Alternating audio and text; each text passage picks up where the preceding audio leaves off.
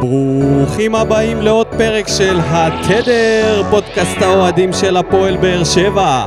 My name is ניקו, ואיתי על המסך דודו אלבאס. מה קורה דודו? שבת שלום, מה נשמע? איך אתה? מתי אתה יוצא מהבידוד, תגיד לי? כמה זמן נשאר? הבידוד שלי זה כמו משחקי גביע, זה נדחה משבוע לשבוע. כל פעם שאני מרגיש שאני בימי- הולך לצאת... בימי קורונה. כן. עוד שבוע, עוד שבוע, אני מאמין שהכל יהיה? בסדר. ו... כמה זמן אתה כבר סוגר? כבר אה, 15 יום, ויש לי עוד, יש לי עוד שבוע. עוד מעט אנחנו נצא בקמפיין אה, הילד של כולנו. תשחררו את ניקו. למרות שעשיתי שלוש בדיקות ושלושתן שליליות, שזה גם uh, משהו מאוד uh, מעניין. הילדה הייתה חולה מאומתת ואנחנו לא נדבקנו, אבל עדיין יושבים, אז מה נעשה? יפה.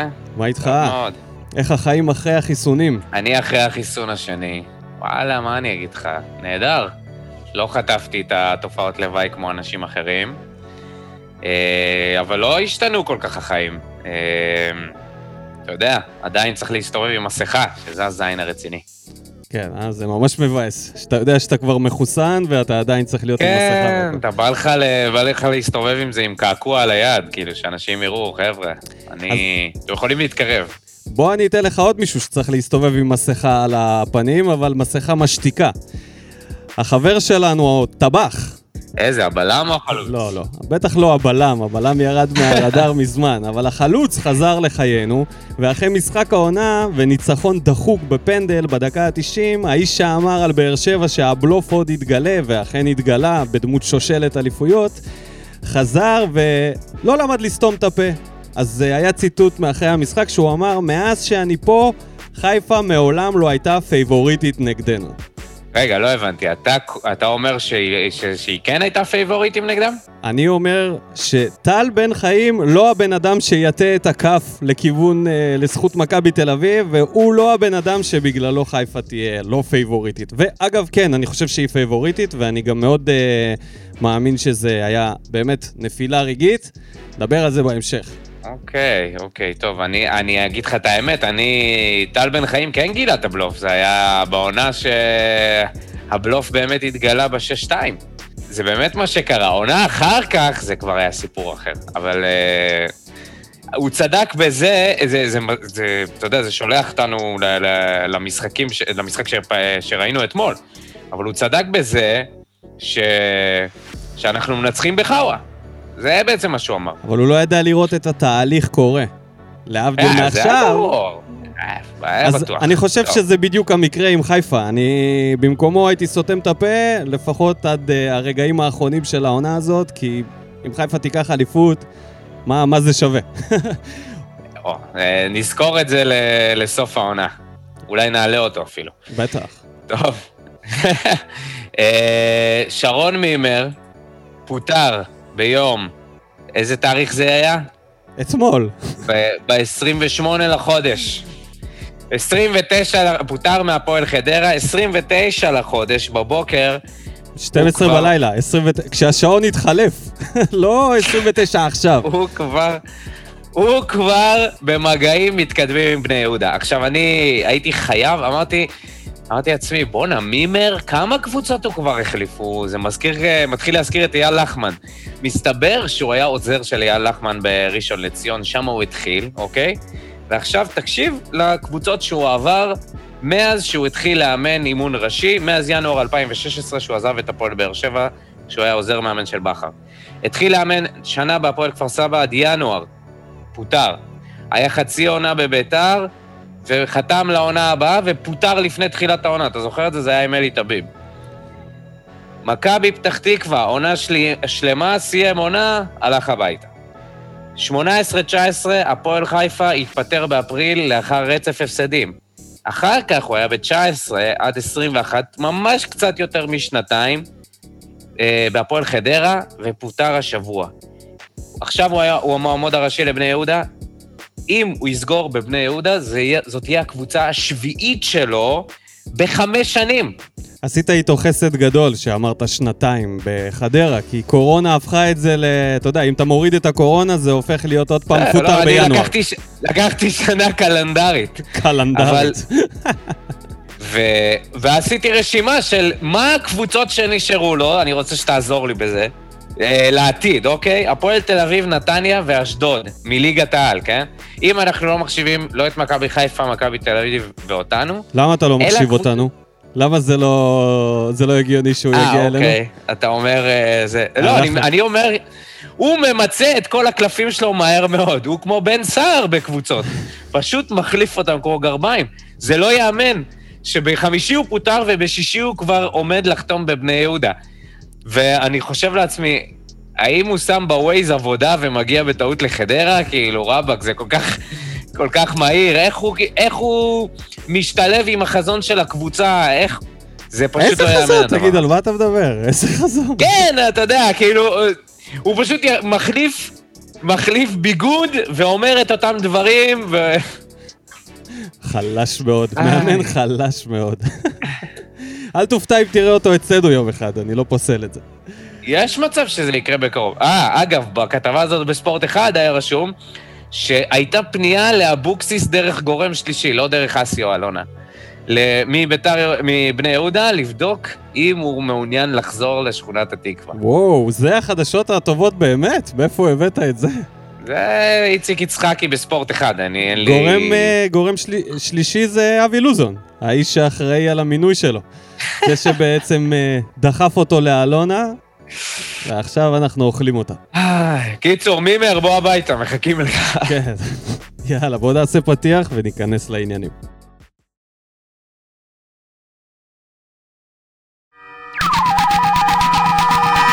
שלום לכם, ערב טוב מאיצטדיון דוחה בסכנין. בני סכנין מארחת כאן הערב את הפועל באר שבע. סכנין נראית טוב, מרגישה בטוחה. בירם קיאל 1-0! ואבו יונס אומר לעצמו, אני גדול שהבאתי את קיאל. ניסו מבסוט, סכנין חוגגת. 1-0 מהבעיטה הנפלאה הזו של קיאל. איזה יופי של שער. סכנין מנצחת 1-0 את הפועל באר שבע בדוחה ואחרי חמישה משחקים בלי ניצחון סוף סוף ניסו יכול לחייך ברוכים השבים אלינו, פרק מספר 30 של עונת 2021, ואנחנו נתחיל מהמשחק שהיה אתמול, ההפסד 1-0 לבני סכנין משער של בירם קיאל, בישול של uh, מרסלו מאלי, מה לי? כן? Um, נתחיל מהטוב הרע והמכוער, כי מנחשים אין לנו לתוצאה הזאת. כל המנחשים בפייסבוק היו אופטימיים, כולם, כמעט כולם הלכו על ניצחון, כולל אותי. אתה הלכת על תיקו אחד, זה לא היה קרוב אפילו. לא היה קרוב לשום אחד. לא היה קרוב איך שאנחנו רואים את זה. יוסי, לעומת זאת, ראה שם דברים אחרים. ברור, מה זה, יוסי יש לו ראייה סלקטיבית ראיית מאוד. רנטגן. לאן ראיית? רנטגן יש לו. בוא נתחיל מהטוב, הרע והמכוער. אני אפתח. השחקן הטוב שלי, בבקשה. דוד קלטינס, כובש השער מפעם שעברה, שקיבל את הקרדיט בהרכב והצדיק אותו, אחרי uh, שהוא שיחק בעמדת המגן הימני במקום דדיה והיה טוב, נכנס להרכב, משחק נטול טעויות, עבר מהקישור להגנה בדקה העשירית, ועזר לדדיה מאוד, שעלה לתקוף. מספר אחד בחילוצים, מאבקים וכדרורים, שהחילוצים שלו היו משמעותית יותר מכל שאר השחקנים, וגם מאבקים, ואני לא, לא זוכר uh, טעויות שלו, וגם uh, אני זוכר יציאה יפה מאוד קדימה עם צ'יפ בין uh, מעל שתי שחקנים, שהוביל לאחת ההתקפות הבודדות שלנו. מאוד נהניתי לראות את קלטינס, ואני מצפה לראות אותו ב- בהרכב גם uh, נגד מכבי תל אביב. תשמע, זה ממש להוציא מים מסלע לעשות uh, הטוב הרע לחפש את הטוב פה. אני חושב שהוא היה די אני- טוב. אני חושב שהוא היה אפילו טוב ממש. כאילו, אתה יודע, בכל אה, חרא של אה, ממש? משחק אתה יכול למצוא איזושהי נקודת אור. אז הוא היה נקודת אור. אה, אוקיי, אז אני חושב ש... אני אהבתי באופן חלקי, אני חייב לומר, זה לא, זה לא טוב מוחלט, כן? זה טוב יחסית לזוועות שראינו אתמול. אה, מבחינה התקפית, לא היה לנו שום דבר, ומה שאני ראיתי זה שאנחנו, שאור דדיה משתדל, אה, לא היה מדויק אמנם, בחלק גדול מהמקרים, אבל הוא פתח לז'וסווה מספיק פעמים משהו שפשוט לא קורה, בהג... לא קרה בכלל כל המשחק באגף שמאל. לא, קרה, קרה, קרה, בדקה 70 ומשהו שם השתנה. אנחנו נגיע לזה. שנכנס שחקן, אה, אתה יודע, להוסיף מחץ. כן. אה, אז דדיה הוא השחקן הטוב שלך? כן. אוקיי, אני יכול לזרום את זה. סביר.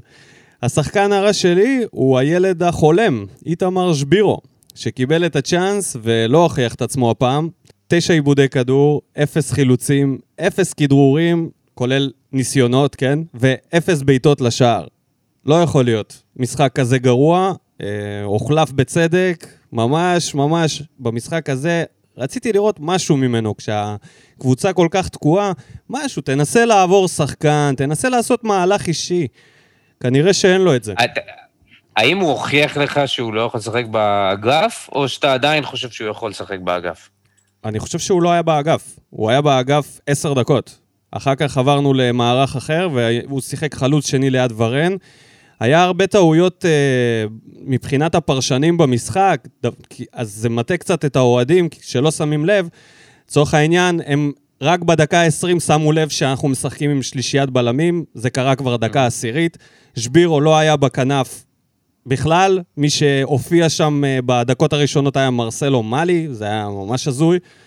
אז אה, אני חושב שהוא לא, לא באמת אה, היה באגף, וגם האגף החזק שלו זה האגף השני, צד ימין. אז אני לא חושב שזה עדיין מדד לזה.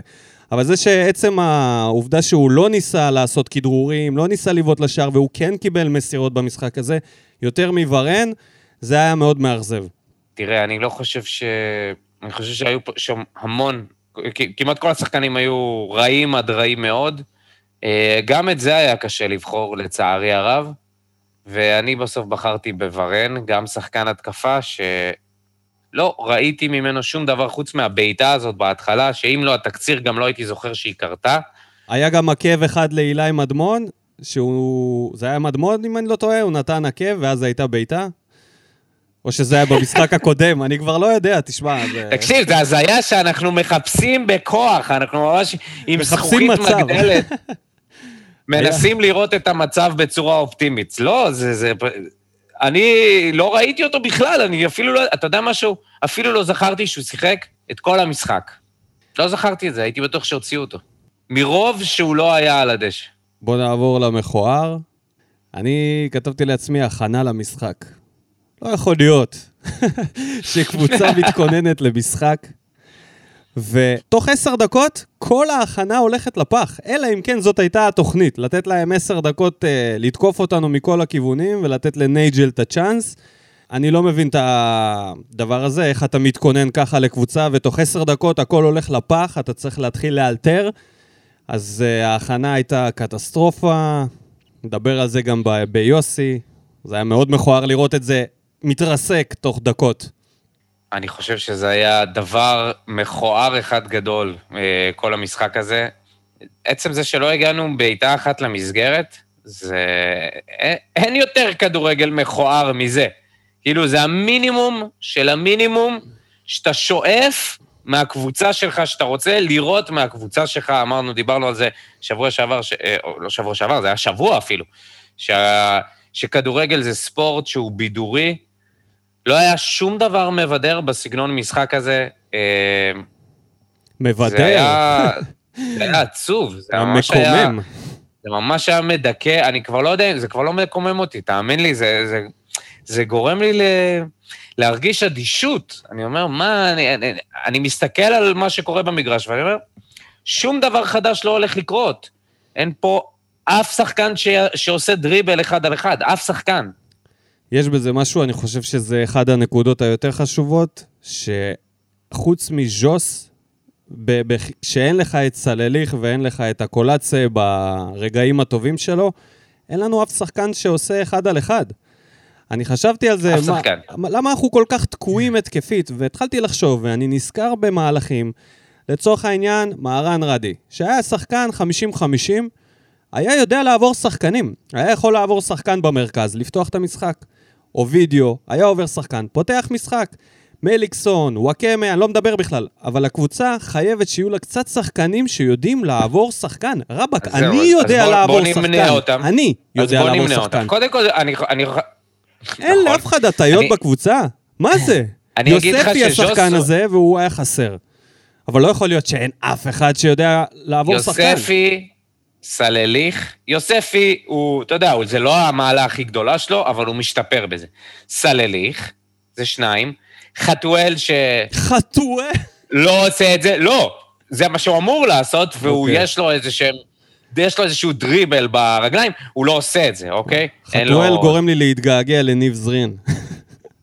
בלי שהוא משחק. הקולאצה, מה אני אגיד לך? מה שראינו באירופה, מה שאנחנו רואים בליגה, שני דברים שונים, הוא לא מסוגל לעבור את עצמו עכשיו בזה. היה לו, אתמול היה לו איזה דריבל אחד, במקרה, במקרה הוא הצליח לעבור. אתה זוכר את זה? שהכדור ברח לו, הוא היה מצד שמאל, הכדור טיפה ברח לו, ואיכשהו הוא הצליח להשתחרר בפוקס, שום דבר כמובן לא יצא מזה. ו... וזהו. ז'וסואה הוא לא דריבליסט, הוא שומר טוב על הכדור, אבל הוא לא עובר שחקנים על, על, אה, בהטיות או בזריזות, הוא פותח את המשחק, הוא לוקח את הכדור איתו ומשחרר משחרר התקפות. מי אמור לעשות את זה?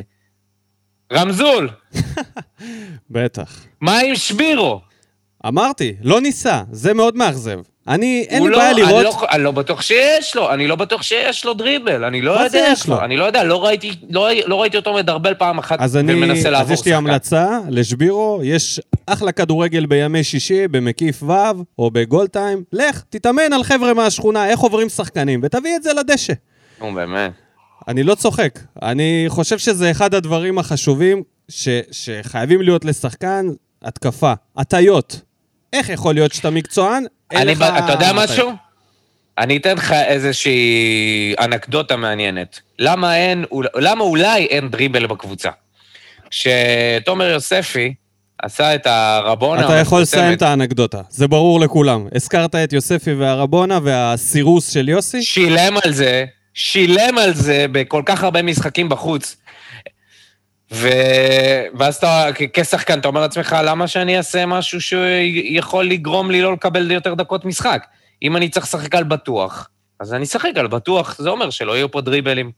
אמרת יוספי, אמרת מדד יוספי. נתחיל מדדיה, שבחרת אותו לשחקן המצטיין שלך, אני לא ארחיב, אני רק אוסיף שתי דברים. אחד, הייתה לו את המסירת מפתח היחידה במשחק, ומה עם הבעיטה הזאת? לאן זה הלך? הכדור כבר נחת? נתן שם, הייתה לו את הבעיטה כאילו לא הוריד את. הגוף, מה מה שאני. זה לא הוריד את הגוף? אם לא- היה אומר על זה, לא הוריד את הגוף. בקיצור, דדיה, תעבוד על הבעיטה שלך, זה יכול לקרות, ואנחנו צריכים שתבעט את זה למסגרת. אילי מדמון, אני חושב שבקלות יכל להיבחר לשחקן המשחק, פשוט העניין הזה של ההתקפה מאוד פוגע בו, אבל בסטטיסטיקה בדקתי לגבי מדמון, וגיליתי שהוא היה מספר אחד במסירות מדויקות, מבחינת אחוזים. יש לו שלוש משלוש כדרורים מוצלחים, שזה... היחיד שעבר אותו בזה זה קלטינס, ומספר אחד באחוזי הצלחה במאבקים. זה ממש ממש הנתונים שצריכים להיות לקשר אחורי. לא קשר 50-50 ולא קשר קדמי. זה קשר אחורי. קשר אחורי שיש לו גם כדרור וגם מסירות מדויקות. הייתי רוצה לראות אותו בעמדה הזאת, ואני חושב שבמשחק הזה, שוב הוא הוכיח שאין מה לפחד להעלות אותו בהרכב, הוא יכול לעמוד בלחץ של משחקים, שיהיה בן 17, שיהיה בן 15, יש לו כדורגל יותר מאחרים, אין שום סיבה שהוא לא יהיה בהרכב, ואם צריך להוציא מישהו, יש מספיק שחקנים להוציא. אני חושב שה... שהיכולות שלו לא מספיק באות לידי ביטוי, לא בגללו, בגלל שהוא משחק פשוט בקישור שהוא יחסית אפור. כאילו אם מאלי, מאלי לא מצליח להוציא שום כדור קדימה, ודווקא מדמון יש לו את זה, יש לו, יש לו מסירות שהוא, לפעמים הוא משחרר, לפעמים הוא נותן לך איזושהי מסירה, אתה אומר, וואו. אבל משהו שם לא מצליח לעבוד, בזה. גם האמצע, בעשר דקות הראשונות, היה פרוץ. אה, בני סכנין הגיעו לכמה וכמה הזדמנויות, למזלנו היה להם את החלוץ ה... ש... שאנחנו שילמנו עליו הון תועפות. ו- ולא קרה מזה כלום, אבל לא יודע מה להגיד לך, אני, אני, אני מסכים איתך שרואים שיש לו כישרון, אני מאוד אוהב לראות אותו על המגרש, אבל זה עדיין לא צולח, זה עדיין לא נראה מספיק טוב. אולי השילוב שלו עם uh, מאלי וז'וסווה, או... בוא נעבור לה... לטוויטו. הבחור uh, שזורקים אותו למשחקים כאילו זה טוני וואקמה. האיש למשימות מיוחדות. מה הקטע? שמישהו יסביר לי מה הקטע. להכניס מגן שמאלי בדקה 70 ומשהו, כאילו, בידיעה שאתה רוצה שהוא ייצור לך התקפה, מה, מה הלחץ הזה שאתם מנסים להפעיל עליו? כאילו הבן אדם לא שיחק בקבוצה כמעט, ומשתמשים בו כאילו הוא איזה טלב טוואטחה, שיכול להיכנס עכשיו, לעבור בדריבל את כולם ולתת כדור, ל... לשים אותו על הראש של ורן. דעתי, כל הכניסות האלה שלו, זה רק פוגע לו בביטחון. אני לא מבין את ההחלטות האלה של יוסי, אבל עם כל זה הוא היה סביר, ואני חושב שאם אתה מחליף את המגן שלך שתי משחקים ברצף, אז אולי תפתח כבר עם המגן שאתה מכניס. פעם, פעמיים, ותנסה להתחיל ככה. במקום לזרוק את זה כמו איזה... לא יודע מה. זה, בעיניי זה חילוף של טוויטר, זה כמו לזרוק דגל לבן. זה הרמת דגל לבן. כאילו ניסיון נואש, ממש, להגיד... ממש, נואש זה מילה עדינה. יש לי משהו שהוא קצת, שהוא קצת יותר התקפית מגולדברג, פחות הגנתית ממנו, טוב, זה לא אורן ביטון, כאילו, אני לא... אורן ביטון יש לו התקפה. בינתיים, לפי מה שראיתי מטוויטר, לא ראיתי ממנו איזה שהם הגבהות שמשנות סדרי עולם, כן? אורן ביטון, היה אפשר להגיד עליו המון המון דברים רעים, ובצדק, והוא חטף מאיתנו מלא ביקורת כשהוא היה פה, כי הוא פשוט היה עצלן וגונב דעת. אבל הוא ידע להגביה, הוא ידע לעשות, אה, ידע אה, לסדר מצבים, והוא גם עושה את זה עדיין בבית"ר ירושלים. מצליח לעשות את זה, מצליח גם לעשות את הדברים, להשאיר את החורים שלו. אבל טוויטו, אני לא בטוח כאילו כמה, כמה הדבר הזה עוזר. אני חושב שמגן שמאלי זה must בקבוצה הזאת, must להביא איזשהו מגן שמאלי במקום אחד מהם, זה, זה זועק הדבר הזה, ומישהו שהוא יותר טוב משניהם. אי אפשר להמשיך. אי אפשר להמשיך ככה. אי אפשר להמשיך ככה בדרך הזאת, אין, אין לנו... אין לנו התקפה משמאל. שים לב שגם כל, ה... אה, כל התקפות שהגיעו, לפחות במחצית הראשונה, היו מצד שמאל. מהצד של שון גולדברג, גם קישבירו לא עזר בפן ההגנתי, מספיק. אחת הסטטיסטיקות שנתנו במהלך המשחק זה שספגנו שישה שערים מהאגף הזה. מאגף שמאל, כן. וזה האגף הכי פרוץ שלנו. עכשיו זה, אתה יודע, נקודה למחשבה, המגן שיש לך הוא מגן הגנתי ואתה סופג משם את רוב הגולים. מה זה אומר עליך כמאמן ומגן? זהו, זה, זה לא רק המגן, זה גם אה, מי שעוזר למגן לסגור שם. משהו לא עובד שם הגנתית. כאילו, אם יוסי עד עכשיו היה... אה, היינו... לא, אתה לא תמצא לזה, אתה לא תמצא לזה הסבר. אני לא אמצא לזה, לא. ולאחרון חביב, 14 דקות והופעת בכורה, רום אליגון. אני בטוח שהוא הפתיע הרבה מאוד uh, צופים שלא ידעו מי זה ומאיפה הוא הגיע, אז uh, למי שלא יודע, רום uh, לפני שנה וחצי בערך יצא לגרמניה. פרנקפורט. לביירן, וואטאבר. אולצנאו. אולצנאו, וקבוצה שמשחקת בליגת המילואים, עשה שם שנה וחצי, חזר וקיבל את ההזדמנות מ... לא יודע, לא, לא יודע אם אפשר לקרוא לזה הזדמנות, אבל אתה יודע, ראינו אותו ב, ב, בקבוצה. אין לי מה להגיד עליו, חוץ מזה שאני מקווה לראות את זה עוד. מבחינתי, אה, זה לא מדד לשפוט שחקן. אולי זה אחד הדברים הטובים אצל אבוקסיס, שהוא משתף הרבה חבר'ה צעירים. אה, אני לא הבנתי כל כך למה מטרתו. בכניסה, כי ברור לי שזה היה בשביל להשוות, אבל איך זה אמור לקרות ובאיזה תפקיד. יש פה איזשהו... איזשהו קושי לרא... לראות את ה... את... אתה יודע, כשאנחנו בפיגור והוא מכניס הרבה שחקנים, אתה לא מצליח להבין איפה כל אחד אמור לשחק, ומי אמור להיות זה שמוסר, ומי אמור להיות זה שנכנס, אלא זה מרגיש כמו פשוט צובעים על, ה... על, ה, אה, על השער של בני סכנין. מסכים לגמרי. באיזשהו שלב באמת לא היה ברור מי עומד איפה. לא מספיק שרמזי ספורי מסתובב שם בכל מקום ועושה בלאגנים. אתה עוד כמו זורק... נווד. כן. נווד, הוא מסתובב שם. הוא והקולצה. איי, תאמין לי. טוב, בואו נדבר על האיש אה, על הגרדום. יוסי אבוקסיס, היה טוב? בטוח לא. אבל אה, האם זה היה יוסי, או שזה היה קצת אה, יותר גרוע מיוסי הפעם? ניתן לך את הזכות להתחיל. אה, קודם כל, בוודאי שזה היה יוסי. אני אתחיל, אני אוהב להתחיל בסוף. אני אוהב להתחיל בסוף, אני אוהב להתחיל ברעיון שלו. הוא תמיד יביא אותה באיזושהי יציאה, שאתה תגיד, למה? למה? למה? למה אתה צריך לתרץ את זה? למה? תגיד היינו זבל, תגיד היינו גרועים. למה אתה בא ו... ופתאום אתה רואה אותו, מכניס את זה בסוגריים, אתה מכיר את זה? אומר, כן, שיחקנו לא טוב, לא הגענו למספיק הזדמנויות, פרצנו באמצע, ואז הוא פתאום מכניס בסוגריים, אבל חטפנו גול לא מחויב מעיבוד במרכז השדה, כאילו זו, זה מה שגרם לה, להפסד.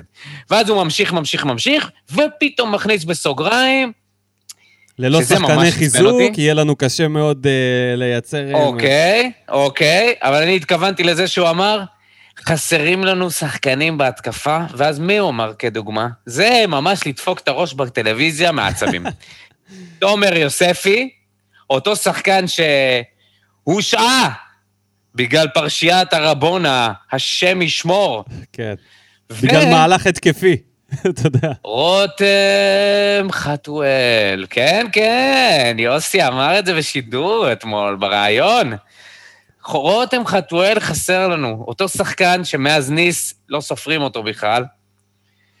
לא נתן כלום העונה, לא, אתה יודע, הוא בעצמו לא יודע אם הוא, אם הוא ימשיך לשחק פה, ויוסי פשוט מסביר את ההפסד בזה שאין מצדיק, מנסה להצדיק את זה, הוא לא אומר את זה כמובן בריש גלי, הוא שם את זה בסוגריים, שנדע שיש סיבות לזה שאנחנו לא נראים מספיק טוב. נו, מה לעשות? אה, ז'וסווה משהו חזר. הלך לו הקלף כן. החזק ביותר. אה, אבל עוד משהו שהוא אמר שזה היה גניבת דעת מקצועית. אה, המשחק יכל להיגמר לכאן או לכאן, או ל-0-0, או 1-0 לנו, או 1-0 לכאן. לא, יוסי, לא. לא יכל להיגמר 1-0 לנו. ואתה יודע משהו? אם היינו מקבלים את אחד הפנדלים האלה ש, שדרשנו מהשופט שישרוק, שהכדור פגע כמעט ביד של הבלם של סכנין, והיינו משווים מזה, זה היה בושה וחרפה. כי הוא היה מצליח לרכב על זה עוד שבוע ולהגיד, טוב, לפחות עשינו תיקו ולא הפסדנו. אני קראתי שיוסי אבוקסיס ימשיך לעונה הבאה רק אם הוא יביא אותנו לאירופה. וזה הגיע הפעם מאתר אחר, מערוץ הספורט. אחרי שבפרק הקודם אה, כבר, כבר העלינו את הידיעה מוואן, שלא מרוצים מיוסי, עכשיו זה מתחיל אה, לגלגל את זה, להתגלגל... וספורט אחד אמרו שבני יהודה פנו אליו, לך תדע מה אז קורה שם. הנה, אז כנראה שאתה יודע, הקרדיט שלו גם בתקשורת הארצית מתחיל ליפול. אני חושב שהוא מאמן פחדן, והוא חסר השראה וחסר רעיונות. אמרתי, ההכנה למשחק שמתפרקת לו תוך עשר דקות, איזה ביזיון. ואני לא יכול לקבל את התירוצים האלה של השחקנים, כי תומר יוספי, הוא עוד לא עשה שום דבר בקריירה שלו, ובטח ובטח לא רותם חתואל, אוקיי? שאמור לי- לכבוש חמישה שערים כדי שתקנה את החולצה שלו, בינתיים הוא תקוע על אה, שני גולים וזה... שניים, כן, אפילו לא קרוב. תשמע, המצב הזה הוא מתחיל להיות מאוד בעייתי, ואני אני לא יודע איך זה ייגמר. אני אפילו חשבתי שהוא יחזיק פה עד סוף העונה, ואני מתחיל לחשוב שאם זה ימשיך ככה, אני לא יודע מי יפטר אותו, אבל יכול להיות שזה יקרה אפילו לפני סוף העונה, כי זה באמת נראה רע. אני אגיד לך מי יפטר אותו, האולטרס. בוא נראה. בוא בקצב נראה. הזה, בקצב הזה, האולטרס שלא מרבים להתבטא במהירות כלפי מאמנים, הוציאו פוסט חריג אתמול, נכון. שכתבו שנגמרו לה ימי החסד. וזה רק עוד איזשהו, עוד איזושהי אבן בדומינו הזאת שמתפרקת מול העיניים שלנו, ומול כל האוהדים שאומרים, די כבר להיות אוהדי הצלחות, תהנו ממה שיש, אה, לפחות הוא הביא לנו גביע ו- ו- ואירופה. אנחנו לא יכולים לראות את הדבר הזה, זה, זה מזעזע. אוקיי, שם. יש לי משהו לגבי זה. אתה יודע, גם אני שומע את זה, אירופה, גביע, אירופה, גביע. אוקיי, זה כן. היה. עכשיו השאלה שלי, אני אשאל אותך, כי אתה היחיד שפה. האם אתה מאמין שהוא יכול להביא עוד גביע ועוד אירופה השנה ביכולת הזאת? כן, אני מאמין שהוא יכול וואלה. להביא גביע. אני מאמין שהוא יכול להביא גביע כי זה מה שהוא טוב בו. הוא יודע להכין מצוין למשחק יחיד, והנה, יש לו 100% הצלחה מאז שהוא הגיע לבאר שבע בכל משחק נוקאוט. אז זה אומר שהוא כן מצליח לעשות את זה. אבל זאת לא השאלה שצריכה להישאל, השאלה היא האם אנחנו מסוגלים ומוכנים לסבול את הסגנון משחק הזה, שאני לא באמת יודע מה הוא, אבל אני יודע מה הוא לא. הוא לא יפה, הוא לא אטרקטיבי, הוא לא מעניין, הוא לא חדשני. הנקודה שלי הייתה משמעית. שמה שקרה שנה שעברה יכול להיות uh, מותנה בהרבה מאוד מזל. כי כל הפלייאוף העליון לא ניצחנו, היה לנו ניצחון דחוק לקראת הסוף, ולקחנו את הגביע. כאילו, כן, סבבה, אז uh, עשינו כמה משחקים טובים בנוקאוט, לא שנראינו בהם uh, קבוצה יוזמת ואתה יודע, משהו שאתה אומר, וואו, איזה כיף. וגם באירופה, עלינו לאירופה, אתה יודע, בקושי בקושי, וזה היה החלק הכי טוב שלנו בתקופה של יוסי. אני חושב שהוא לא יכול לשחזר את זה. אני חושב שהוא לא יכול לקחת גביע שוב, אין שום סיכוי.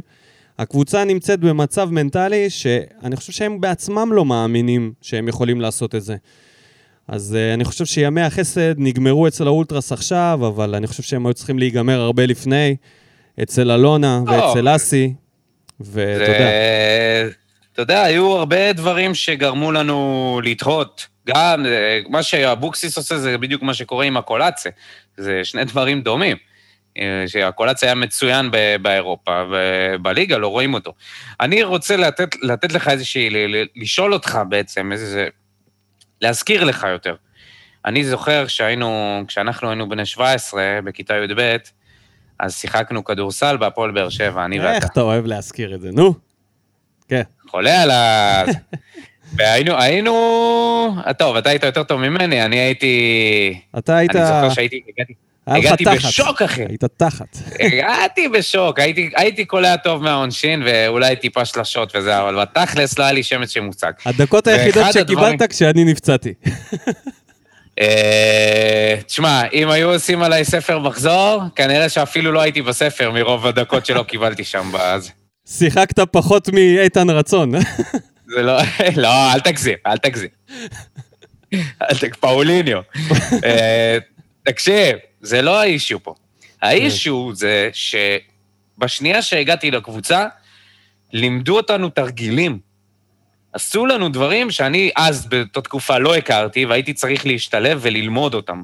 היו תרגילים פשוטים של בידודים, תרגילים של pick and roll, תרגילים שבעצם המטרה שלהם זה לפתוח מסירות, לפתוח, לפתוח אופציה, אופציות למסירה. וכל הזמן שאלתי את זה, למה זה לא קורה בכדורגל? כי כאילו כדורגל תמיד היו אומרים, כדורגל זה משחק פשוט, אה, צריך לשים את הכדור ברשת, אתה מי יודע. זה שליימה? לא יודע, מי זה. לכאורה, לכאורה. ואז, ואז הגיע ברק בכר.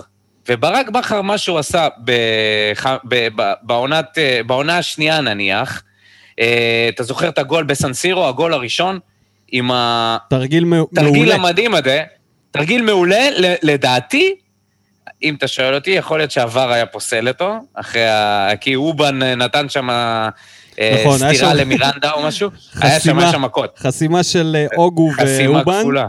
כן. לא, וואקמה. אה, זה היה טוני, נכון, טוני. ואובן. ולוסיו נתן רוחב? מי שלא זוכר, זה היה כדור אה. מ- מאזור ה-25 מטרים, וזה היה ממש הגיוני שעיוותו את זה לשער, ואז היה פשוט מסירה לעומק ללוסיו, שהפתיע את ההגנה של אינטר, רוחב, חותך את ההגנה ויטור. וויטור. עכשיו, אתה- עכשיו, האוהדים יכולים להגיד לעצמם, מה אתה אתה מזכיר לי דברים משווה טובים כאלה? למה אתה באמת כן. מזכיר? למה? מה אתה משווה בכלל? מה אתה משווה? זה בכלל לא אותה קבוצה, זה שחקנים אינטליגנטים, זה בלה בלה בלה. אתה רוצה להגיד לי, אתה רוצה להגיד לי, שמה שיש לנו היום, הסגל הזה שיש לנו היום, שחקנים ששיחקו כל החיים שלהם כדורגל, שלמדו מגיל אפס, מגיל חמש, מגיל שש, התחילו לשחק כדורגל, לא יכולים ללמוד לעשות דברים דומים? לא יכולים ללמוד לעשות אה, משולשים ו- והחלפת, והחלפת אה, אה, מקומות וכניסה ל, ל, לשטח, אתה רוצה להגיד לי ש, שזה לא יכול לקרות? איך זה יכול להיות? אני מרגיש שאתה מתחיל להתגעגע לוויזינגר. למאמן אני השעון. אני לא... מי שהיה אחראי. על התרגילים. אבל זה, גם, גם מימר היה אחראי בהתחלה על התרגילים, ב-15-16, זה היה אז. אבל היו תרגילים התרגיל היחיד מקרנות, שלו היו- זה לעבור מקבוצה לקבוצה במהירות האור. עכשיו כן. אבל אז, זה מה שהוא היה עושה. ואתה יודע משהו? זה עבד! התרגילים עם הקרנות הקצרות, זה, זה פשוט הצליח לעבוד.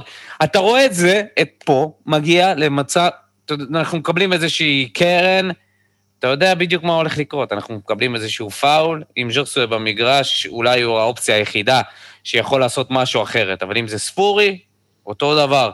אין חילופי מקומות, המשחק שבלוני להחריד. שבירו לא מצליח להתמודד עם המגן שלו במשך כל הזמן שהוא שיחק, ובפעם הראשונה גם ראיתי תסכול עליו כשהוא חטף את הכרטיס הצהוב הקשוח הזה, הפאול קשוח שהוא עשה. כן. אתה רואה שהסגנון משחק הזה לא תופס, לא, לא עובר מים. זה הכל. מסכים איתך בכל מילה. אני חושב רק דבר אחד, לדעתי כן יש שיטת משחק. אני כן רואה שיטה, אני פשוט לא אוהב אותה. שהיא? מה השיטה? השיטה זה כדורים ארוכים לחלוצים. השיטה היא לחטוף את הכדור בהגנה, למסור לז'וס, והוא נותן לך כדור ארוך לשבירו או לברן, או אם מישהו עובד. עולה לזה. לא עובד. לא לא עובד. לא עובד? לא עובד, זה לא הכלים הנכונים לעשות את זה איתם. אם הוא בנה את זה לעשות את זה עם הקולציה, הקולציה בכלל לא בעניינים. שבירו לא עושה את זה.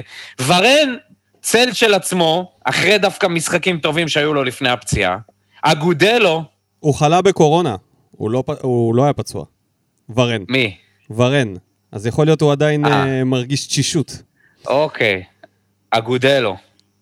כן. אתה רוצה לדבר רגע, על אגודלו? אה, ורן, ורן לא היה לו איזה, הייתה לו איזה מתיחה, לא? בנוסף. זה לו היה. קולציה. לא חשוב, מה זה משנה? זה לא שזה נותן להם איזשהו זה לא קרדיט. רלוונטי, זה לא כן. רלוונטי. אין לנו שחקני כנף שיכולים לעשות את ההבדל הזה, אנחנו לא יכולים להמשיך לשחק ככה, אנחנו חייבים להחליף סגנון משחק. ופה השאלה היא, האם יוסי הוא הבן אדם שיכול לעשות את השינוי הזה? התשובה, בסוף העונה. אם הוא יישאר עד סוף העונה, כן. טוב, נעבור למה בוער? כן. יאללה. קודם כל נתחיל בזה שנגיד שהפצצתם, ואנחנו קראנו את כל התגובות, ומבינים את הכאב. תאמינו לנו שגם אנחנו כואבים בדיוק את אותו הכאב שלכם. לכן אנחנו נצמצם אה, אה, את בחירת התגובות שלנו. הפוסט, אה, זה אחד הפוסטים, נראה לי כן. שזה הפוסט הכי- הכי מופצץ בתגובות של מה בוער. כנראה שבאמת יותר הגיעו מים יותר עד נפש. 60 תגובות, כן, לגמרי. אז אה, בואו נתחיל. טוב, נתחיל עם צבי שמש. אני זוכר שבעונת 14-15, גדי וילצ'רסקי ראיין אנשים בעיר העתיקה לקראת משחק העונה שהיה לנו, והיה איזה מבוגר שיכור אחד שאמר, אנחנו לא רוצים לנצח, מספיק לנו 0-0 עם הזדמנויות. גדי צחק עליו, ואני לא מתבייש להגיד שבמשך שנים גם אני צחקתי על האמירה הזאת, עד היום. היום אני רואה את הגועל נפש הזה שאבוקסיס קורא לו כדורגל, ואני חושב שכבר עדיף באמת 0-0 עם הזדמנויות, משקופים ואנרגיות במגרש. ביזיון לשמוע ששלושה ניצחונות רצופים לבאר שבע זה הישג מבחינת הקבוצה. לאן הגענו? מרגיש יותר רע מהתקופה שהיינו הולכים קילומטרים ברגל ביום שישי לווסרמיל הזקן, רואים את באר שבע חוטפת רביעייה מפתח תקווה, וחוזרים הביתה עם תחושה שאולי בשבוע הבא נעשה משהו טוב יותר. מישהו חייב להתעורר על עצמו בקבוצה, ככה לא משחקים כדורגל. מה שאבוקסיס מציג זו לא מנהיגות שיכולה לתרום בצורה כלשהי למצב. אה, דבר ראשון, אני זוכר את הכתבה הזאת עם גדי וילצ'רסקי, ובתור אחד שעבד במדרחוב... מי זה בעיר- היה הזקן הזה? אז הנה, אז בתור אחד שעבד במדרחוב בעיר העתיקה, איזה שנה שם, הסתכלתי על הכתבה הזאת ואמרתי, למה? למה תמיד צריך ללכת למקום הכי שבור בעיר ולייצג את ה... ולהביא את האוהדים הכי שבורים? המדרחוב זה לא המקום הכי שבור בעיר. כן, תבוא לשם, ב... תבוא לשם ביום חול, בשעה 12 בצהריים, ובוא נראה את מי אתה תפגוש שם. האנשים שמגיעים עד לשם בשביל לשתות קפה שחור. עזוב אותך, נו. זה היה כתבה מביכה, וכן, אני מסכים לגמרי. ברור, ברור, מחפשים את ה- מחפשים את הצבע, אבל לענייננו, זה בדיוק השאלה שאמרתי לך שאתה צריך לשאול אותי. לא אם אנחנו נזכה בגביע, אלא אם אנחנו מוכנים לספוג עוד משחקים כאלה. והש... והתשובה היא שאני חד משמעית לא מוכן לראות דבר כזה. אני מבחינתי, ואני חושב שרוב, רובם הגדול של האוהדים, מעדיף לראות כדורגל שהוא קצת יותר אטרקטיבי. גם אם זה אומר שנפסיד בו בחלק מהפעמים. אילון שבע. עד מתי שיטת המשחק זוועות הזה של מסירות בין הבלמים ואז כדורים ארוכים שאולי מישהו יגיע אליהם? איפה הימים שהשוער היה מבשל לחלוץ בביתה אחת? משחק מרגל לרגל ולחץ גבוה. כל הקבוצות תחתית נגדנו נראות כמו ברצלונה, ולהן יש סגל? קחו את בלבול שיבנה משהו. הוא נותן פה דוגמאות שז'וס זה כמו שרי, ואלטון זה ווילדסחוט. תביאו את מיכה, שחר כבר הכשיר לנו את השרץ עם אצילי, ואולי יהיה לנו שחקן שגם יודע למסור. ווילדסחוט מסיים חוזה ועוד מגן שמאלי ויש לנו קבוצה. געגועים לבכר. שחר אה, הכשיר לנו את השרץ עם אצילי. לא, לא, לא, לא, לא. שחר לא הכשיר שום שרץ עם אצילי, הוא הכשיר את זה עבורו בלבד. לא... לא הייתי אומר שהוא הכשיר, אני... אתה יודע, ביום שאוהדים יחזרו למגרש, אנחנו נראה איזה... כמה זה כשר וכמה זה לא. כן, אה, ובינתיים הוא לא בעניינים. אני חושב שיש השוואה, השוואה היא לא, לא כל כך טובה, כי גם שרי, שחקן אחר מז'וס, ואלטון ווילדסחוט לא דומים בשום צורה. בטח לא הייתי רוצה לראות את ווילדסחוט בבאר שבע, או לאסוף כל מיני בגרים מקבוצות אחרות. אני חושב שהשחקנים הם פחות הבעיה בסיפור לא הזה. לא היית רוצה לראות את ווילדסחוט בבאר שבע? לא, אני לא חושב שזה שחקן אה, כאילו, לא, לא, לא רואה בו איזה ערך מוסף. לא שחקן, הוא לא, אולי לא שחקן ענק, אבל הוא הרבה יותר טוב ממה שיש לנו כרגע. אז אני פחות אה, מחזיק ממנו. שחקן אחד על אחד. אה, לא מחזיק ממנו. אחד על אחד. אני חושב שגם לאקולציה יש אחד על אחד, זה פשוט לא, לא, לא קורה. טוב, שלומי סולומון. רשמית, ה-DNA ההתקפי והווינרי של המועדון נמחק סופית. המשחק המביך ביותר בשמונה שנים האחרונות, לא רק בגלל ההפסד. אני הפסקתי לעשות השוואות בין כל מיני משחקים, כי אני, אני לא בטוח שזה המשחק הכי מביך שראינו, אבל הוא בהחלט נכנס לטופ 10, בעידן אבוקסיס. כן. לסיים בלי בעיטה למסגרת זה בהחלט טופ 10, טופ 5 אפילו. כן, כן, אפשר להגיד טופ 5, אני, אני בטוח שאפשר למצוא עוד כמה כאלה, בטח בעונה האחרונה. 96 אמ, דקות מול קבוצה איומה ממקום 12 ובלי בעיטה אחת למסגרת. אני לא זוכר עולב שכזה בשנים האחרונות. מאמן, אין לנו. זה פשוט מביך לראות קבוצה שמשחקים בתוך שלושה ימים מול מקומות 12-13 ובועטת ב-192 דקות פעמיים למסגרת. אלונה חזרה? לא. אם אלונה הייתה כאן באמת, יוסי היום לא חוזר לבאר שבע. זה לא מאמן, זה פשוט בושה איך שהקבוצה עומדת על המגרש. יוסי, נגמר לך המזל של שדידת הניצחונות הדחוקים המסריחים שלך. הלוואי ותפסיד כבר בשלב הזה את הגביע ותעוף לנו מהמועדון. אבוקסיס דקה 20 מייצב את הקבוצה ועובר למשך 60 דקות לשלושה בלמים מול מי? מול סכנין, קבוצת ההתקפה החלשה בליגה. למה לזרוק הכל להתקפה רק בפיגור דקה 80? מאמן חסר ביצים. חבל לא הפסדת גם לחדרה, והיום הייתי חוסך לבית, והיום היית חוזר לבית שלך במרכז. ספורי, שבירו, גולדברג, טוויטו, אגודלו ואבוקסיס ברגע הראשון לזרוק. אלונה, תביאי לנו מאמן התקפי כבר. עם קהל אתה לא עובר את מחזור שמיני. אני מוסיף לזה את אלי כהן, שכתב, אם כבר אה, שלומי העלה את אלונה, הוא כתב לנו, תתחילו לדבר על אלונה, איפה היא? מה הם אה, רואים שם שאנחנו מפספסים? הכל זה היא ורק היא. אז יש נקודה מאוד uh, מעניינת במה ששלומי כתב, כי אני זוכר שכשהיה נגמר משחק, רע, לא כזה, לא זוכר משחקים כאלה אצל בכר, אולי חוץ מההפסד לנס ציונה. אז אני זוכר mm-hmm. שהיו ישיבות קבינט תכופות בלילה. זאת אומרת, הלחץ של אלונה על בכר אז באותה תקופה היה עצום. היא לא הייתה מסוגלת לקבל ממנו הפסדים ותוצאות כאלה, מה שנראה לי היום עובר, מה זה בקלות? זאת אומרת, המשחק הזה נגמר ואני בטוח שאמרו לו, טוב, לא נורא, אולי יבוא חיזוק, נראה במשחק הבא. יש בזה משהו אם אלונה פה, אז אולי... אה, בוא נגיד ככה, אם אלונה פה, אנחנו נראה משהו בעניין הזה של יוסי. אם יוסי לא ילך לשום מקום ונשאר עד סוף העונה, אלונה כנראה עדיין לא מספיק מעורבת, או לא מתעניינת, או שזה משהו שבאמת לא בוער כן, לה, כמו נדע, בשנים קודמות. איך נדע את זה אם אלונה פה? מישהו יבוא יעזור? ויגיד לנו? לא, אבל אם פתאום תראה שיוסי אה, עוזר, אז, אז אתה תדע. ייכנס מסיבת עיתונאים וידבר על זה? כנראה שלא. רובי אליהו, צריכים להבין שהפסד גומר לנו את המצב רוח. אין לי חשק לכלום, אין בעיה להפסיד, זה כדורגל, אבל ככה, בלי הזדמנויות, בלי שיטה, מדברים על מאמן הגנתי, וואלה, לא ראיתי הגנה ברמה, ברמה גבוהה.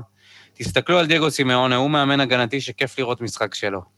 אח, יוסי, אתה בחור אהוב ואחלה גבר, אבל לא מתאים לאהובה שלנו. עדיף לראות את אופיר חיים על הקווים, מאמן התקפי, מוטיבציה להצלחה. אה, פה אני ממש מסכים, אנחנו לא יודעים לצאת להתקפות מתפרצות. אם זה משהו שהצלחנו לעשות אותו מול אה, לברקוזן, ויקטוריה, פלזן, די כבר להזכיר את המתפרצות, זה היה מאוד מקרי שם. הייתה חטיפה לא של הקולציה מהבלם. זה לא היה... זה לא מתפרצת? לא, בסדר. היה כדור ארוך איתך לא- שהבלם, שהוא הוריד אותו עם עקב, ש... סליחה, הניצחון על אה, פלזן, העלייה ל- העלייה לליגה האירופית. אוקיי, גם תרנגול עיוור תופס. גרגר פעם ב... וניצחון על סלאביה היה. גניבה. לא, אני אומר, היו לנו התקפות שהצלחנו לצאת עליהן, גם התקפות מתפרצות, גם התקפות מעבר, שעשינו מהם שערים. הפעם, אנחנו, אה, במשחקים האלה, שזה בדיוק מה שאמרנו, ש, שזה המבחן האמיתי שלנו, זה כישלון מהדהד. לא הזכרנו לרגע את העובדה שסכנין זאת הקבוצה עם ההתקפה וההגנה הגרועה בליגה. זאת אומרת, זה עוד משהו, שאני חושב שבאמת, זה לא היה עובר אם אלונה הייתה עדיין בעלים פעילה כמו שהיא הייתה פעם. פשוט לא היה עובר. ולא הזכרנו גם את העובדה שסכנין שבוע שעבר זה היה בדיחת השבוע שלי. כן. לא שבוע שעבר, יום שני. יום שני! חצי קבוצה עם היה- מטושים באף. יום שלישי, שהם עלו עם מטושים באף, עם חצי מהסגל שהוא בכלל לא שחקן כדורגל, והם באו, ו... תשמע, כבוד ענק לראות את בירם קיאל. כל הכבוד לו. לקח את הקבוצה, עשה בדיוק מה שהוא צריך. וזה עוד תעודת עניות עבורנו על המשחק הזה. כן. מי עוד? הקוסמוס. הקוסמוס, שחזר אלינו אחרי, אה, אחרי שבפרק הקודם הוא שלח אה, תגובה באיחור. ולבסוף, גם המזל אוזל. עוד משחק עלוב מבית היוצר של אבוקסיס. אני חייב לתקן את מה שאמרתי קודם. יוסי הוא לא שקרן, או שהוא טיפש, או פשוט משוגע. אי אפשר אחרת להסביר את הניהול שלו, ולא את הרעיון, רעיונות אחרי המשחקים. למה הוא צריך חיזוק שיש לו את ספורי המושיע שלו? אם אחרי ההופעה העלובה של ספורי הוא אפילו רואה ספסל, ובמצב כשיוסי צריך לשלוף אס הוא שולף את ספורי, זה אומר הכל על יוסי. ותסלחו לי, אני שמח שהפסדנו מאשר שגנבנו עוד ניצחון לא ראוי. ואולי שעון החול של יוסי התחיל סוף סוף לפעול. עוד דבר, רציתי להגיד על מה שכולם מדברים על אגודלו. ואני רוצה שתקשיבו טוב לזה, כי אני מסכים פה עם uh, קוסמוס. ממבט ממישהו ששיחק את המשחק בתפקיד שלו, אולי לא באותן רמות, אבל כשאתה בקבוצה שלא יוצרת, ורוב הדקות המשחק אתה רודף אחרי הרוח, זה מאוד מתסכל. אז אתה מנסה לרדת להגנה ובכדי להיות מעורב יותר, ובגלל זה שבירו יותר מתאים לסגנון העלוב של יוסי. חלוץ שרק ירוץ כמו משוגע, ואולי כמו נגד לברקוזן ירחמו עליו, המסכן, וייתנו לו מתנה. דבר אחד אני כן מסכים עם יוסי, אנחנו צריכים חיזוק, אך לא בגזרת השחקנים, אלא בגזרת המאמן. ואם הייתי יוסי, הייתי עוזב עכשיו, לפני שמימר גונב לו את בני יהודה. וניקו, מזל טוב על הולדת אחיין, מקווה שהוא יהיה המושיע של הפועל. טוב, קודם כל, אני מקווה שהוא יהיה לפחות אוהד של הפועל, כי הם גרים בחולון, וזה ממש מלחיץ, כי גיסי הוא אנטי כדורגל, אז אני מבטיח לעשות את כל טוב, ש... אם הוא אנטי כדורגל זה כבר טוב, זה עדיף על זה שהוא יהיה אוהד מכבי. מסכים. אז החולונים, יש תקווה, יש חולונים. תקווה. בעוד אה, יש תקווה. 17, 18 שנה יגיע המושיע. לך תדע. זה יהיה כבר פרק האלפיים שלנו. אני מסכים עם קוסמוס, אני... זה הזמן לדבר על אגודלו, כולם לא מרוצים, כולם מדברים. אני שוב חושב שזה לא פייר לשפוט אותו. יכול להיות שהוא לא שחקן, אני לא אומר שהוא שחקן. אני חושב שזה פשוט לא פייר לשפוט אותו על המעט הזה שהוא משחק. למה הוא לא פתח איתו בהרכב? אתה יכול להסביר לי? שבוע שעבר הוא פתח איתו, תן לו לשחק בהרכב. מה, אתה לא יודע ששחקנים צריכים קצת קצב, להיכנס קצת, ל, אתה יודע, לרצף משחקים בשביל לצבור ביטחון? בטח חלוצים. אז מה אנחנו עושים פה? מה, אנחנו, אה, אתה יודע, לזרוק אה, שחקנים לכמה דקות, ואז להפיל עליהם את האשמה שצריך חיזוקים כי הם לא מספיק טובים?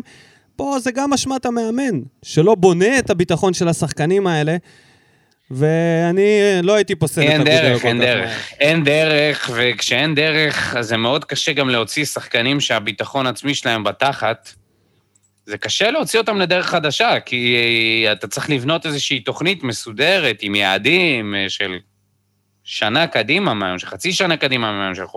כמה חודשים מהיום, אבל אם אתה כל הזמן מחליף, אה, מחליף אותם, אתה לא נותן להם בעצם להתפתח. מה שקרה עם יוספי, מה שקרה גם עם אגודלו, שהוא פתאום הפסיק לראות אה, מגרש, ורן, היה לו את זה. הם יוצאים לתקופות ארוכות אה, מה, מהסגל, אז ברור ש... שזה, שזה משפיע. אה, אני, אני לא בטוח שהוא, שהוא מתאים לפה, באמת, אה, אני מבין את זה, אני מבין את מה שאתה אומר, אני מבין גם את מה שקוסמוס אומר. אה, לא יודע, אני מאוד אני חושב. שיש לו יותר כדורגל משבירו בי פאר, סבבה? מהמעט שראיתי אותו, לפחות הוא יודע לעצור כדור, לפחות זה לא ניתז ממנו ליציע. שזה משהו מעודד. אני הייתי בכל זאת מנסה להריץ את השחקן הזה, בטח שעכשיו, אה, אתה יודע, אתה יכול, מבחינת מכסת הזרים, וכשאין לך שחקני כנף, שים אותו בכנף, רבאק. תנסה משהו אחר. ותנסה לייצר איזושהי יציבות בהרכב מסוימת, לפחות עם, לא יודע, שישה, שבעה, שמונה שחקנים קבועים, ולא כל הזמן המשחקים האלה. זה באמת מתיש. ו... שחקן אחד שלא דיברנו עליו. כן? רגע, סיימת עם קוסמוס? כן. שחקן אחד שלא דיברנו עליו זה מרסלו מאלי. שהוא ממשיך להיות אניגמה בעיניי. זאת אומרת, מצד אחד, יש לו את הצד ההגנתי, שאגב, הוא די דפק אה, עם הבישול שלו לבירם קיאל, כן? אבל כן. בסדר, זה קורה. זה קורה לכולם. זה קורה. קרה לדדיה אבל- כל כך הרבה פעמים וסלחנו לו. זה דברים שקורים. סבבה, עיבוד כדור בסדר, קורה. עיבוד כדור, כן, בסדר. אבל מבחינה התקפית, האם הוא משדרג אותנו? האם הוא מצליח לעזור לז'וסואה ב- בניהול המשחק? האם הוא נותן מסירות מפתח? האם הוא משחרר מספיק כדורים לאגפים? התשובה היא לא לא. כרגע לא. לא. כרגע לא. אבל יש עוד איזה משהו שאני שמתי לב בדינמיקה של המשחק שלנו, שהכדור מגיע לקשרים, ז'וסואה לא, לא נותן להם אפילו צ'אנס לעשות משהו בעצמם. זאת אומרת, הוא מגיע והוא דורש את הכדור מיד. אין לי בעיה עם זה. אבל אני גם הייתי רוצה לראות ששחקנים אחרים מעזים יותר, ואתה יודע מה, מרסלו מאלי הוא באמת פועל שחור. אתה צריך שחקנים כאלה בקבוצה.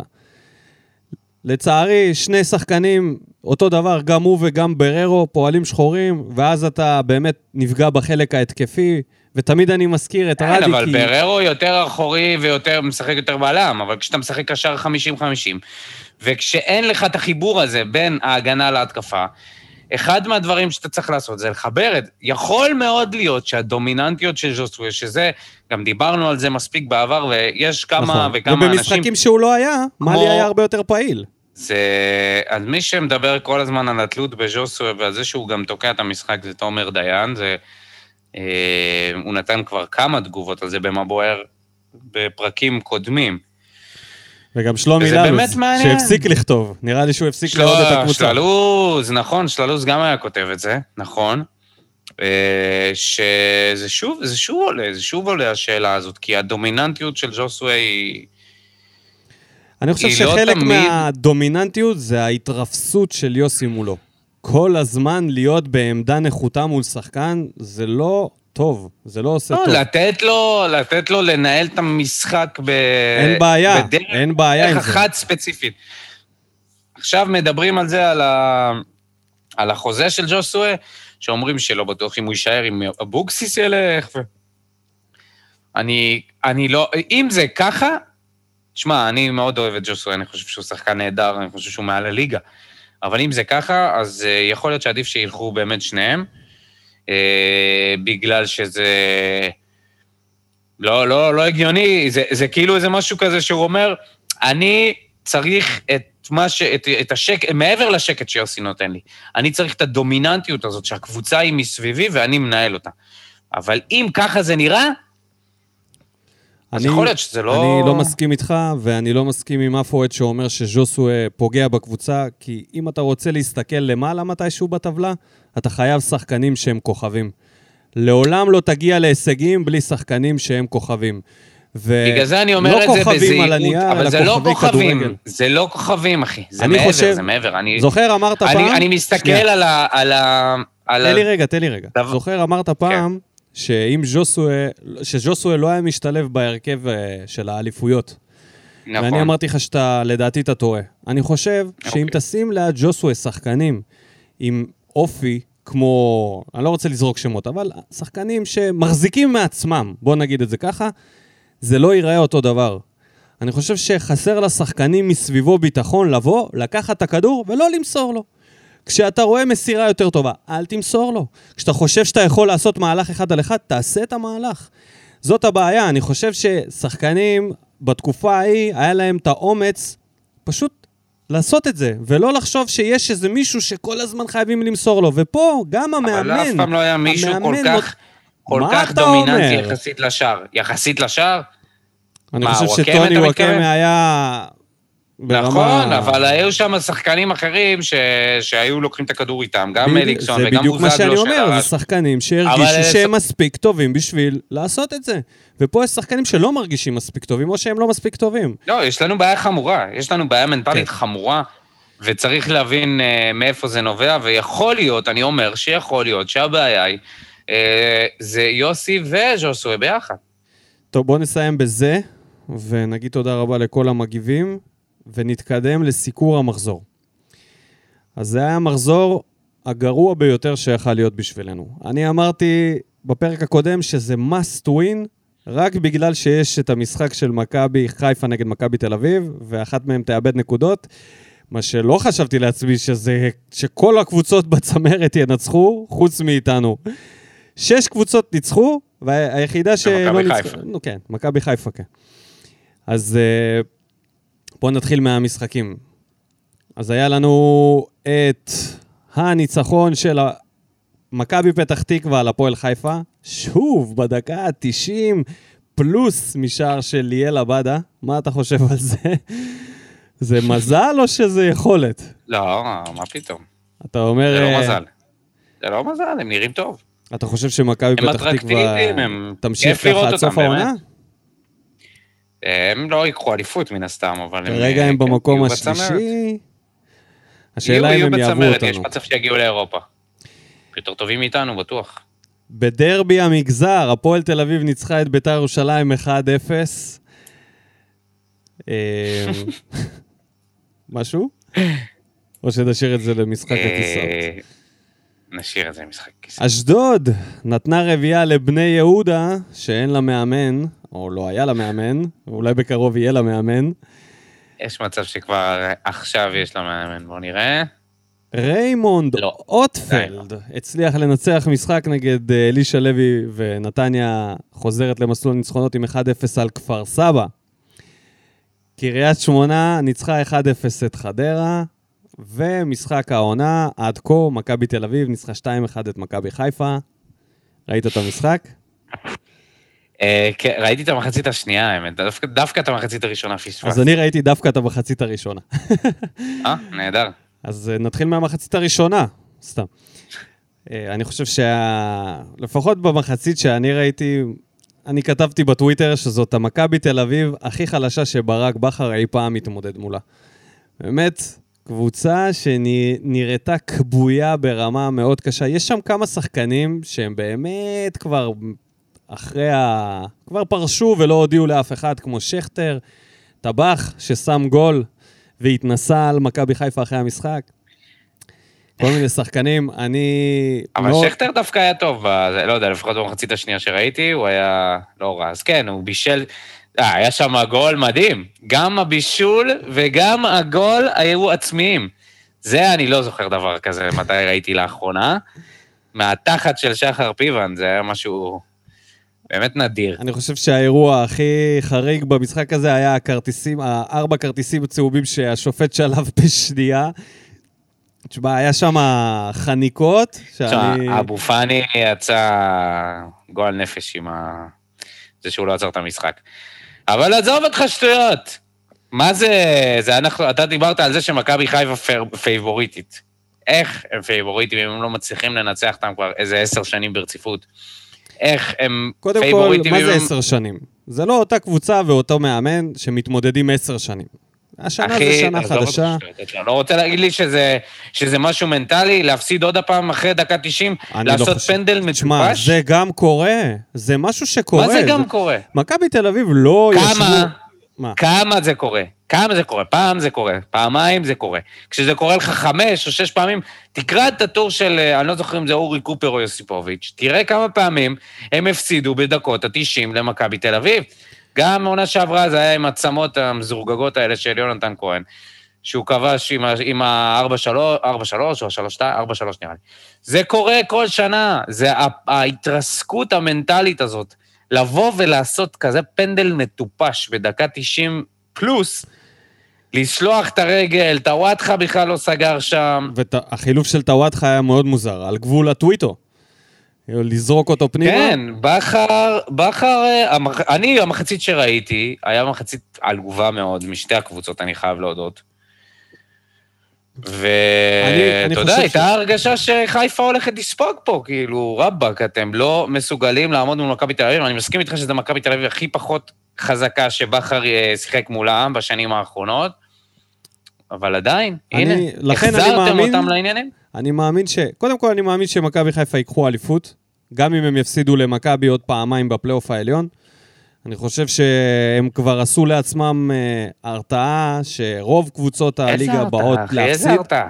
יש הרתעה, אחי, יש הרתעה, ואני שנייה. אומר לך, שזכור מה אני אומר לך ותרשום, במשחק הבא, מכבי לא מנצחת את בכר, ובסיכום שני המשחקים, בכר יוצא עם ניצחון אחד לפחות. אני מכיר, אנחנו מכירים אותו, אתה יודע אוקיי. איך הוא. הוא יודע להסיק מסקנות. והוא עשה אחי. כמה טעויות, אין מה לעשות, זה ייקח זמן, אבל... משחק אה, קודם נגדם, משחק קודם נגדם, הובילו 2-0, חזרו ל-2-2. המשחק עכשיו, זה המשחק הראשון של בכר מולם ממכבי חיפה. אל תשכח לא מי. היה הבן אדם לא שהצליח שבע. לשבור את המחסום המנטלי, בדיוק המחסום הזה. זה היה אותו זה ברק לא בכר. הפועל באר שבע של 15-16, זה לא אותה קבוצה. אני מסכים שזה זה לא לא אותה אותה קבוצה, אבל זה עדיין אותה ראית הגישה של מה... המאמן. ב- בטור של יוסיפוביץ' הוא כתב על ה... כאילו הגברים, הגברים האלה של מכבי תל אביב, ולעומת מי הגבר במכבי חיפה שבא ולוקח... לנו היה את אליניב ברדה, שידע להוציא אותנו מכל אה, צרה. שנקלענו אליה. כן, מכל נפילה מנטלית שהייתה. מי יש את זה במכבי חיפה? מי? עופרי ארד? נטע לביא? כרגע זה לא נראה ככה. אני חושב שברק בכר זה האיש, והוא יוציא אותם מזה. אם הם לא ייכנסו עכשיו לאיזה פלונטר, והם יחזרו רגע, למסלול שנייה. הניצחונות, ומה תגיד על מכבי תל אביב? מאז שדוניס עזב, אה, ון לבן, יש לו חמש משש ניצחונות? הם חזרו לעניינים? שזה... אולי הם לא נראים... אולי הם לא, לא נראים הכי טוב, אבל הם לגמרי בעניינים וצמצמו את הפער לחמש נקודות. אתה יודע, עוד נפילה אחת וזה כבר שלוש, שתיים, והכל פתוח. אני לא, לא מסכים איתך שהם חזרו לעניינים. אני חושב שהיה להם כמה ניצחונות אה, מאוד דחוקים. היה להם אה, גם 0-0 לא. נגד לא בני רק, יהודה. אה, בקושי ניצחו את מכבי לא פתח תקווה.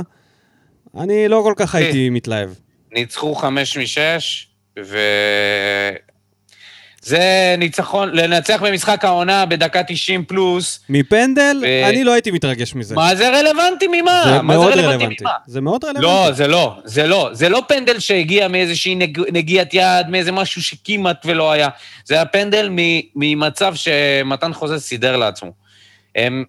הם... יש איזה משהו בזה שזה נותן לך איזה בוסט אחר כך, שאתה אומר, בואנה, אני... אני... אנחנו מסוגלים, אנחנו מסוגלים לקחת אליפות פה. לנצח את מכבי חיפה, זה חתיכת הצהרה. טוב, בוא נשאיר את זה ככה, אנחנו לא נסכים על זה, זה בטוח.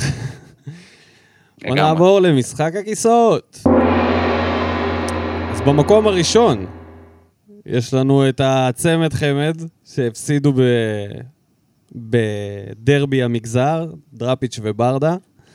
למרות שהיה להם שתי ניצחונות במשחקים לפני, הפסד להפועל תל אביב, בטח הפועל תל אביב כזאת, זה מערער שוב את מעמד המאמן. אה, לפני שאנחנו נמשיך למקום לא, השני, נגיד תודה רבה למימר, שהיה מועמד שבוע שעבר, ופספסנו את זה, לא, לא ראינו את זה קורה. ויהיה מועמד בחודש הבא כנראה. כן. במקום הוא היה השני, מועמד בכל קבוצה ש... כל קבוצה, מאז שפתחנו את הפודקאסט, תמיד היה לו זה. כן. לא, לא סתם הוא עזב שבע קבוצות בחמש שנים. במקום לא. השני נמצא קלינגר. למרות הניצחון הזה על ביתר, הפועל תל אביב בבעיה קשה, והלחץ שם יכול לגרור את זה לפיטורים מפתיעים. כן, אם הוא ימשיך להפסיד, יחזור להפסיד, הוא ילך הביתה. ובמקום השלישי, אני לא יודע אם זה מפתיע, אבל זה יוסי, אבוקסיס.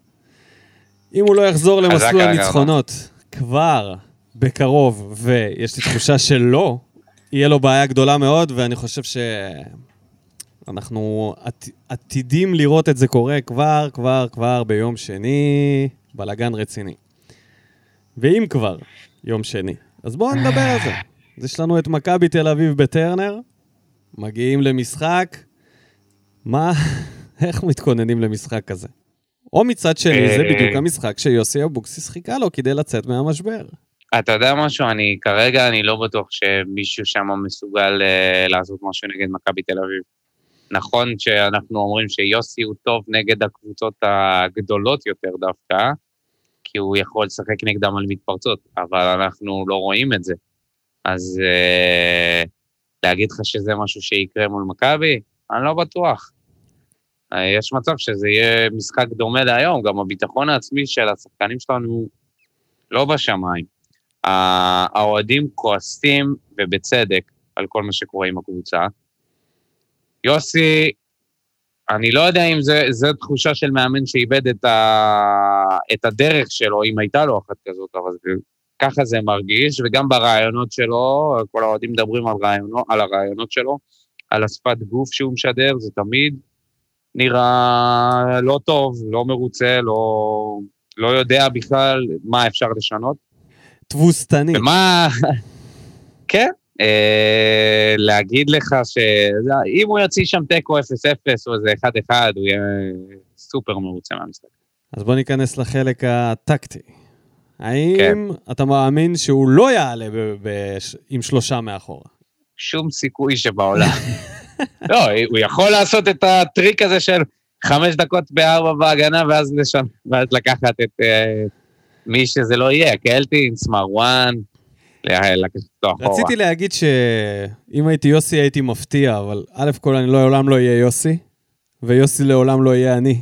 חבל, אבל אני הייתי פותח דווקא עם רביעייה אחורית, כי מיגל חוזר. כשמיגל נמצא, אז ההגנה היא כמו שלושה בלמים. זה בלם ששווה ש- שתי, שתי בלמים.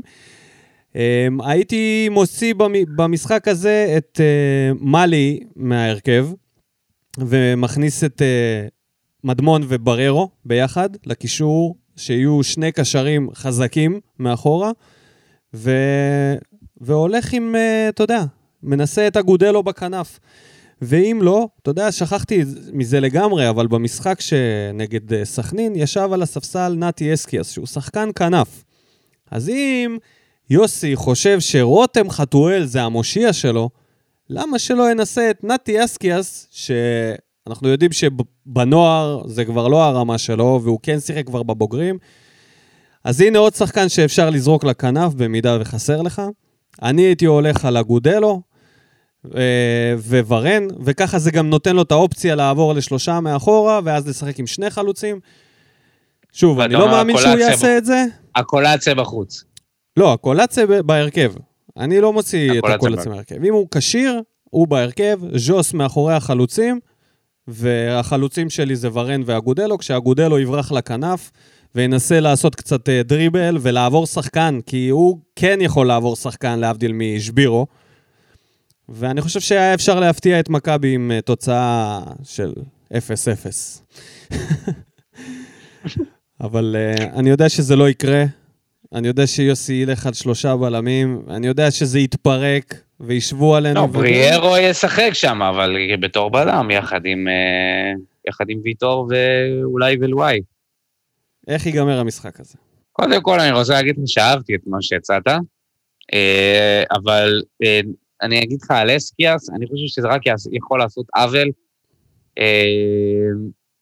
כי הסגנון משחק הזה יכול לגמור כל שחקן מבחינת ביטחון עצמי שלו, להרגיש את הכדור, בגלל הבידודים האלה שאנחנו, שאנחנו רואים ומרגישים באגפים, אז יכול להיות שהוא יקבל כדורים שם, יבודדו אותו, אם הוא ישחק עם גולדברג באגף, אה, טוויטו. גם אם הוא ייכנס... עם טוויטו. אם הוא פותח עם שלושה בלמים, תעלה לא- את טוויטו. תחסוך את החילוף. למה אתה צריך להחליף אותו, להכניס אותו דקה 70? תחסוך חילוף. תכניס אותו להרכב, אתה עם שלושה מאחורה, יהיה לך בלם שיחפה עליו אם הוא כזה גרוע הגנתית. אבל אם הוא קצת טוב התקפית, שזה מה שאנחנו מחפשים בשנה וחצי האחרונות, אני הייתי הולך על זה, למה לא? אם אתה הולך אחור, אתה הולך עם, אה, עם הגנה כזאת, אז תכניס מגן שיודע לתקוף, כי אם גולדברג במערך של חמישה מאחורה, זה אבוד. אתה לא יכול. אין קבוצה, ותראה קצת אה, כדורגל איטלקי, אה, תראה באינטר, השתמשו בפרישיץ' בתור מגן שמאלי. עכשיו, אני, אני זוכר שכבר דיב... העליתי את זה, אבל הנקודה היא שכשיש לך שלישייה מאחורה, המגנים חייבים להיות קודם כל עם אוריינטציה התקפית. קודם כל. מהמם. ולא יכול להיות שאתה תעשה את זה עם גולדברג, שהאוריינטציה ההתקפית שלו היא באמת מעוררת. אז אני באמת חושב ככה, שאני אני זורק מג, את המגן הכי תוקף שיש לי, מצד ימין יש את דדיה. Um, אתה יודע מה, אפילו במקום אילי מדמון, גם את קלטינס הייתי יכול לשים בהרכב, יחד עם בררו בקישור. הייתי צריך שתי שחקנים חזקים מאוד בקישור, כדי שתוכל לשים את ג'וסווה קשר שלישי, ו- ושיהיה לנו משהו. אם לא, אז אנחנו חייבים לעלות עם שלישיית קשרים אה, דפנסיביים. כי מכבי פשוט יאכלו אותנו במרכז המגרש, הם יתקפו אותנו מהאגפים, עם לא, חוזז. זה יקרה בלי קש. השאלה אם אנחנו נצליח לצאת להתקפות מהתפרצות, האם הקולציה... כי הדבר היחידי שיש לנו זה שוס את הקולציה, כי שבירו, אני לא יודע כמה הוא יצליח לעשות את זה מהצד שלו, אם הוא ישחק, אגודלו, אני לא יודע כמה הוא יצליח לעשות את זה. אז זה רק, אה, זה רק ז'וסו והקולציה, אנחנו שוב מסתמכים על אותה דרך שבה אנחנו שיחקנו עד עכשיו.